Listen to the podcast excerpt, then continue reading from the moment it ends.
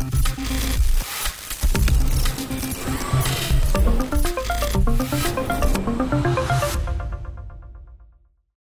I'm Mike Sibley, leader of the James Moore Manufacturing team. On this episode of Moore Manufacturing, we're joined by Scott Thomas, CFO at James Moore and Company and leader of our outsourced CFO services. On today's session, we'll be discussing how to utilize forecasting and budgeting in your organization and also how it supports growth and profitability and increases the value of your business. So, Scott, welcome. Appreciate you being on today. I, I know you're going to have a lot of valuable insights.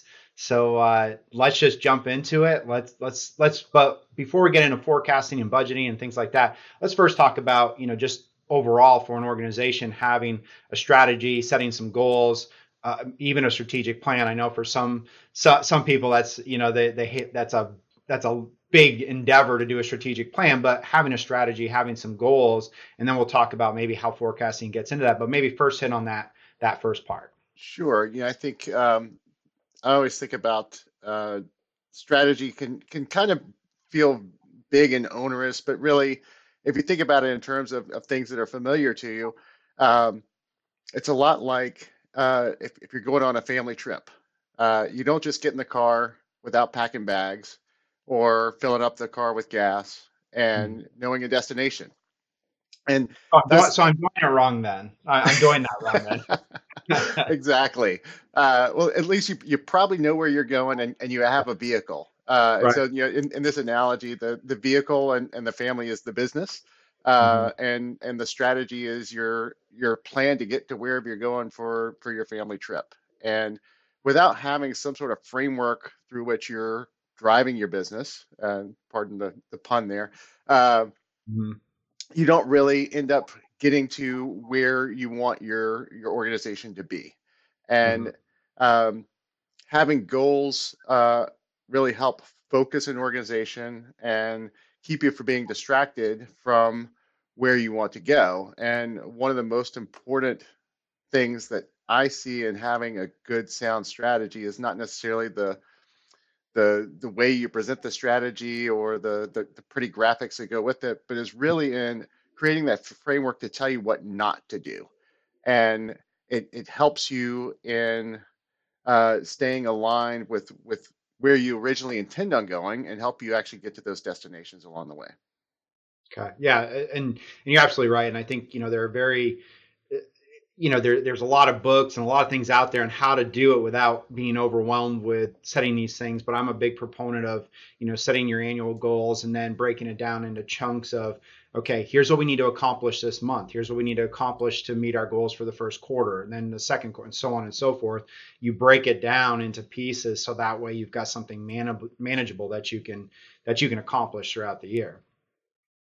Exactly so okay, so you know within that, jumping into sort of the the CFO realm of things, and you know we hear a lot about you know forecasting and budgeting, and you know one thing, what's you know let's talk about a little bit what's the difference, but also you know so what is a forecast, what is a budget, and, and how does that work within the framework that you were you were just talking about?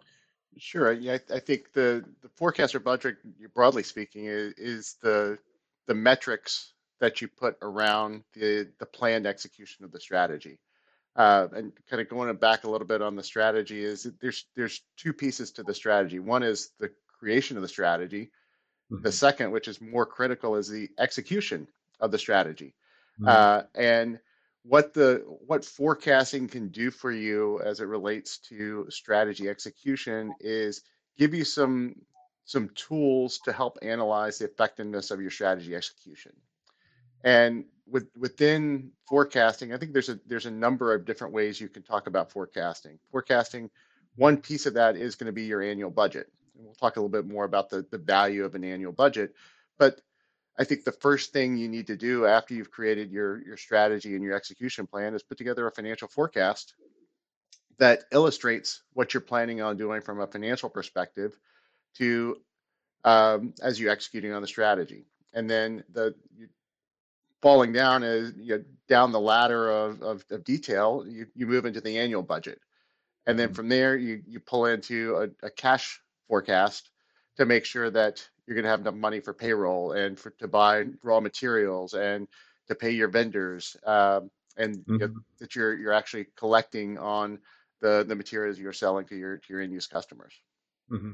Well, and I think you know, let's talk a little bit about the important. You know, when you get into ideas like working capital, right? So it, most manufacturers I would work with are you know tend to believe they're or going to try to grow, right? So growth just doesn't. Growth is uh, a little bit scary because you do have to have a certain amount of working capital to deal with things like purchasing raw materials in advance and you know then payroll eh, before you get into production and then you get into production and finally you get to the point where you ship it and then you've got terms on with your with your customer base. So you've got a period of time there. So you know i guess getting into that cash flow forecast a little bit maybe you can talk a little bit more about how that helps understand these kind of needs.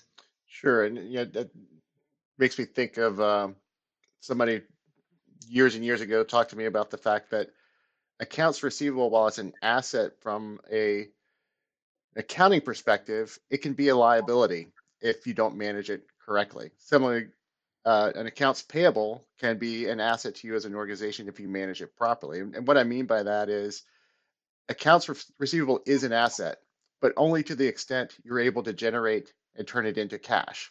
So right. there's there's kind of two main pieces as I think about accounts receivable. One is is it is it going to ultimately be collectible? Mm-hmm. That's the first piece, and then the second is when is it going to be collectible? And you, mm-hmm. you mentioned a little bit about you know supplier terms or, or vendor terms. So every every dollar you have in AR is a potential to turn into cash, but the more you reduce cash, the more the more reduce AR, the more cash goes up. Uh, likewise, the more you're able to get favorable payment terms from your vendors, the more you're able to preserve and conserve cash within your organization.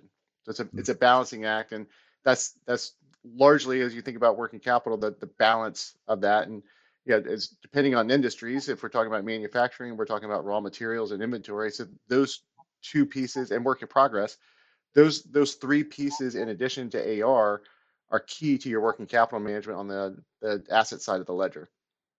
Right. And so, you know, when I'm when when I'm putting together these cash flow forecasts and working through that, it's the challenge of saying, okay, will we have with this growth and this timing, will we have enough cash, you know, without, you know, to be able to handle this growth and and you know maybe utilize a line of credit and you know how to balance all of those things can be really really complicated if you're not kind of thinking ahead and saying, okay, well, how are we going to manage this? And to me, that's you know one of the main pieces of being able to drive this forecast into a budget and into a cash flow forecast is uh, you can you can understand and look out for these potential hazards as they're coming down the road here.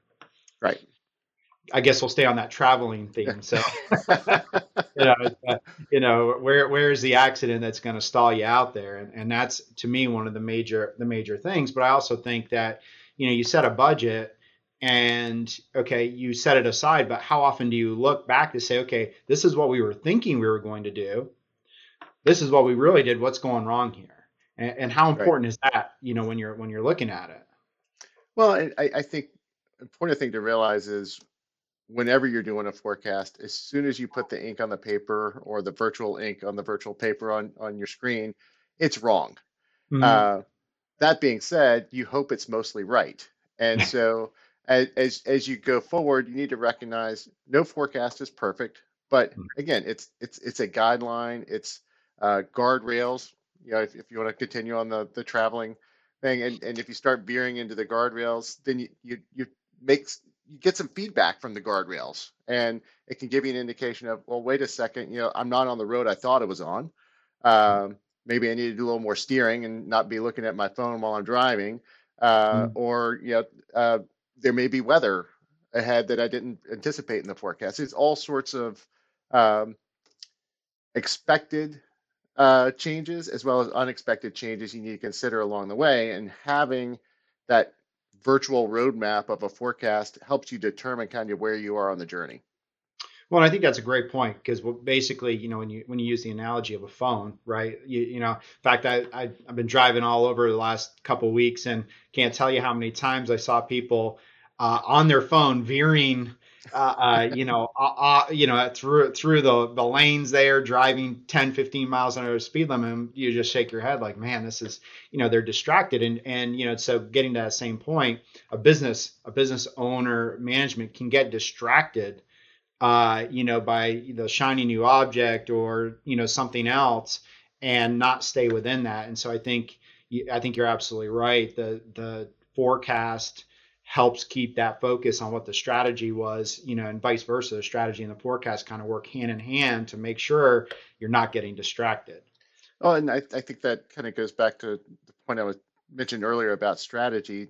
An important part of strategy is telling you what not to do. Mm. And so, uh, if, again, we'll, we're just going to beat this dead horse of this uh, road trip. If, if your road trip is that you know we're we're not going we're going to pack our meals and and not stop at fast food, well, mm-hmm. you know that's going to tell you when you when you see that Chick Fil A or McDonald's or whatever it is you you fancy. It's going to help you keep focused and stay on the road and, and keep making good time on on the journey because your strategy was, hey, we packed sandwiches. They're in the back seat. That's our lunch. We're not getting fast food.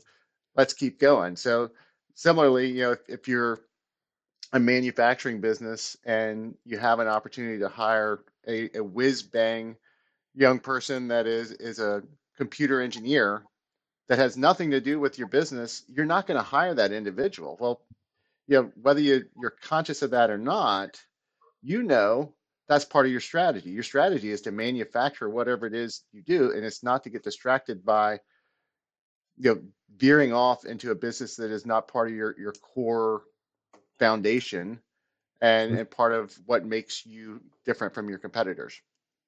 Yeah, absolutely. So you you must have you must have talked to my wife at some point because I'm a big proponent of packing that lunch and and going straight straight through. We can, you know, you get that eight hour drive. I don't want to stop if I can help it, right? So you know, so uh, you know, but but let's talk a little bit then because we can dra- dig this down a little bit deeper into the accountability side of things. Now we have a range of of listeners and clients who are, are from very small businesses who can still be who can still benefit from using budgeting and forecasting in their own business, even if they don't have multiple departments. But then we've got a lot of mid-sized and um, larger companies that do have department heads and uh, people that are kind of responsible for cost centers. And to me, one of the important components of a business is when you can get those managers involved in the discussion and have them have accountability, but also ownership so to maybe talk a little bit about you know the accountability and the ownership of, of getting those those managers involved. Sure, and um, I'll I'll talk about two books um, that uh, kind of come to mind as it, as it relates to accountability, and I think that the, the flip to accountability is engagement. Mm-hmm. Um, and so the, the, first is a book called The Oz Principle, and uh, basically it's a it's an allegory using the the Wizard of Oz about accountability and it really ultimately it says you know you can you can if you're if you're not thinking in account in terms of accountability you have a blame culture. Um, and in that blame culture you say well i couldn't meet my goals for the year because i didn't have enough resources to do it. Um, or uh, the cfo told me no for everything. Well um, in an accountability culture you you see the problem you own it you do it and you execute on it. I may have messed up one of the steps on the on the road there. Uh, apologies to the to the authors of Oz Principle, but but basically what what the budget does is allows a, a, a cost center head or a, a, functional head or department head or a CEO, depending on the organization, to to have a, a measuring post through which they can determine where where they are and what they can do uh, and then again, appropriately executed, the budget will provide a means to determine um, the ability to to to, to do trade-off analysis.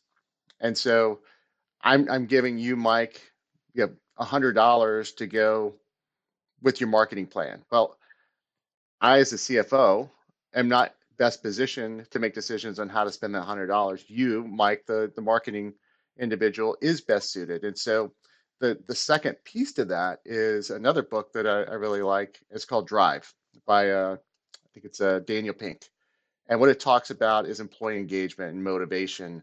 And there's in his terms, there's there's three things that drive employee engagement. One is autonomy. Mm-hmm.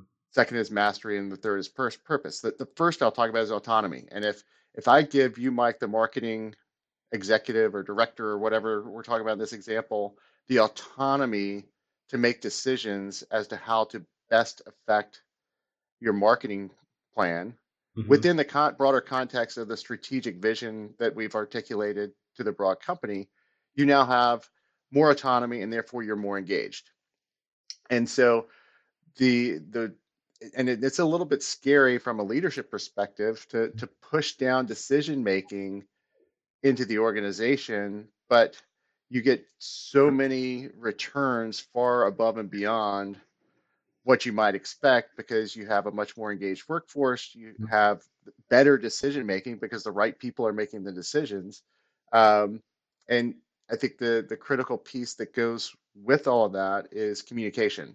It, just because you push down decision making doesn't mean the communication doesn't come back and you know what you're talking about.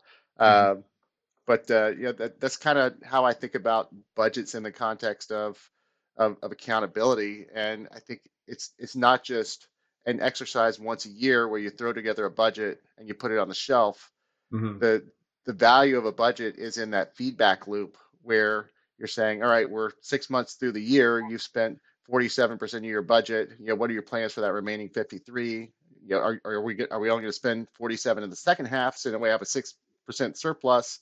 Well, then that flies back to incentive compensation potentially if you come in under budget. So it's a it, it creates a, a nice feedback loop so that you're you're getting information back to help uh, identify the value of your decision making.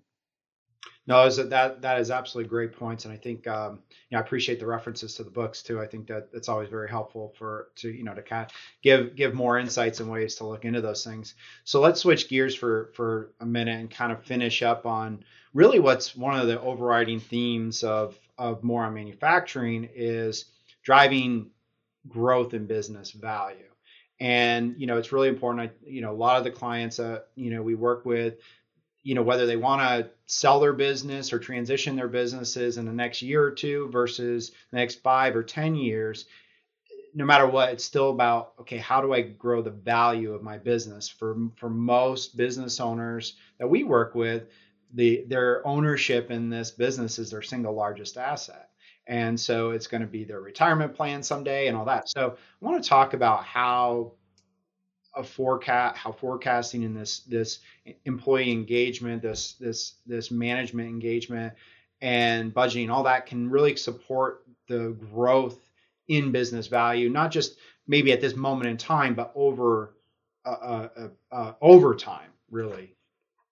Well i, I think um, you know, again circling back to the strategy is helps you remain focused and not get distracted by things that you shouldn't be doing and focusing on your your core advantages in the market. And so that's sort of fundamental piece number one. Number two, and I'll, I'll go to where, where I like is, is dollars and cents, mm-hmm. is having forecasting and budgeting. It shouldn't necessarily a budget shouldn't necessarily be a four letter word. I know it's not it's six letters, uh, but uh, I think it, if it's viewed as a, a valuable tool and resource, um, we talked a little bit about employee engagement and buy-in uh, and good decision making. I think the the other piece is on forecasting, it can tell you if you have enough capital in your business, whether it's short-term capital or long-term capital, and can help you make decisions about investments down the road and where that money's come from. Or, or you know, if you need to build a new uh, manufacturing facility or need a new piece of equipment in your your manufacturing facility, knowing when that's going to come in your your long-term plan gives you the lead time to determine where your financing is coming from. Are you going to be able to finance? Are you going to be able to pay for it through internally generated cash flow, or are you going to need to go into the external markets, be it through the bank market or private investors, to to bring in capital to to finance this? Uh, and then the the last piece of that is whatever the financing is, am I be going to be able to pay off that financing over mm-hmm. time? Whether it's you know interest and principal payments on on a loan, uh, or if I need to bring in private capital, you know, whatever the return requirements are for that private capital. Uh, yeah, it the the the value of the forecast is not the forecast itself. The right. value of a forecast or a budget or a cash is the information it provides to you to help make good decisions to run the business. And I think organizations can get wrapped around the axle, going back to the driving thing, uh, can get wrapped around the axle of focusing on the budgets and the forecasts and not what the budgets and forecasts are telling you to help make decisions along the way. Now that's that's an excellent point. And as you were talking, I was thinking about even, you know, I've I've seen companies in the past, you know, all of a sudden go out and purchase some big piece of equipment. Next thing you know, they're trying to sell their business. You do not get that ROI. It costs you money in those kind of cases. And if you're not properly planning that out, you can you can spend all this money on growth that you know you're not going to get that ROI because if some, when you're selling your business, it's it's about where you're at right now, not necess- not what you're necessarily going to do in the future. And right. and so you know I, that completely makes sense with with uh, you know what we're trying to to do in supporting our clients and and advising them on these kind of things. Uh, so great points there. Um, well, Scott, I appreciate we're we're kind of getting to the end of our time here. I really really appreciate all your insight uh, today. Um, I, I, know they're they're extremely valuable. It's just a, they're different perspectives. So thank you for your time today, and for all our listeners, uh, thank you for listening. And I hope you have a great holiday period coming up here, and looking forward to uh, presenting more of these topics in the new year. To learn more about James Moore and Company's manufacturing services, go to jmco.com. And don't forget to subscribe to our More on Manufacturing series to receive updates when new videos and podcasts are released. If you'd like to be a guest, or if there's a topic you'd like to see covered on a future episode, contact us on our website. You can also follow us on social media for more news as the landscape on manufacturing continues to rapidly evolve.